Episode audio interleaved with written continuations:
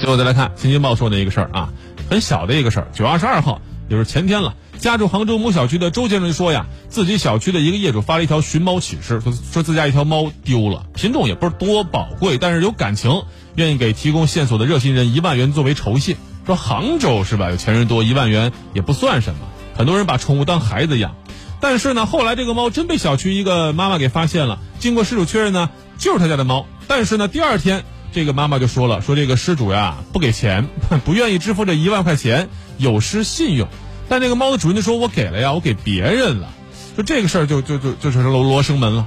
但是呢，还有人好事的人啊，在这个群里发了一组微信截图，写了什么呢？就是很多这个宠物群的网友啊，就是就是这个呃猫主人所在宠物群。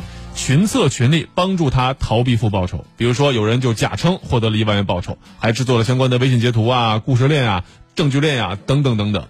今天报道说了呀，悬赏万元寻猫，最后却毁约，猫是找回来了，更重要的东西你是不是丢了？说的小一点，你给宠物群丢人；说大一点，你是不是给杭州或者是整个小区的人都丢人了呢？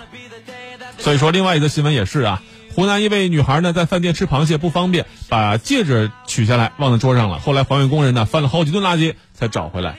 你说这个也是人家工作职责，但是从垃圾里找找找戒指，这不是是吧？帮助猫找回家，这是也是我们说小区里守望相助应有的义务。但是你承诺的事儿做不到，这就是另外的一种概念了。懂得感恩、换位思考、给予回馈，这种要求啊，并不为过，甚至是做人的基本的底线。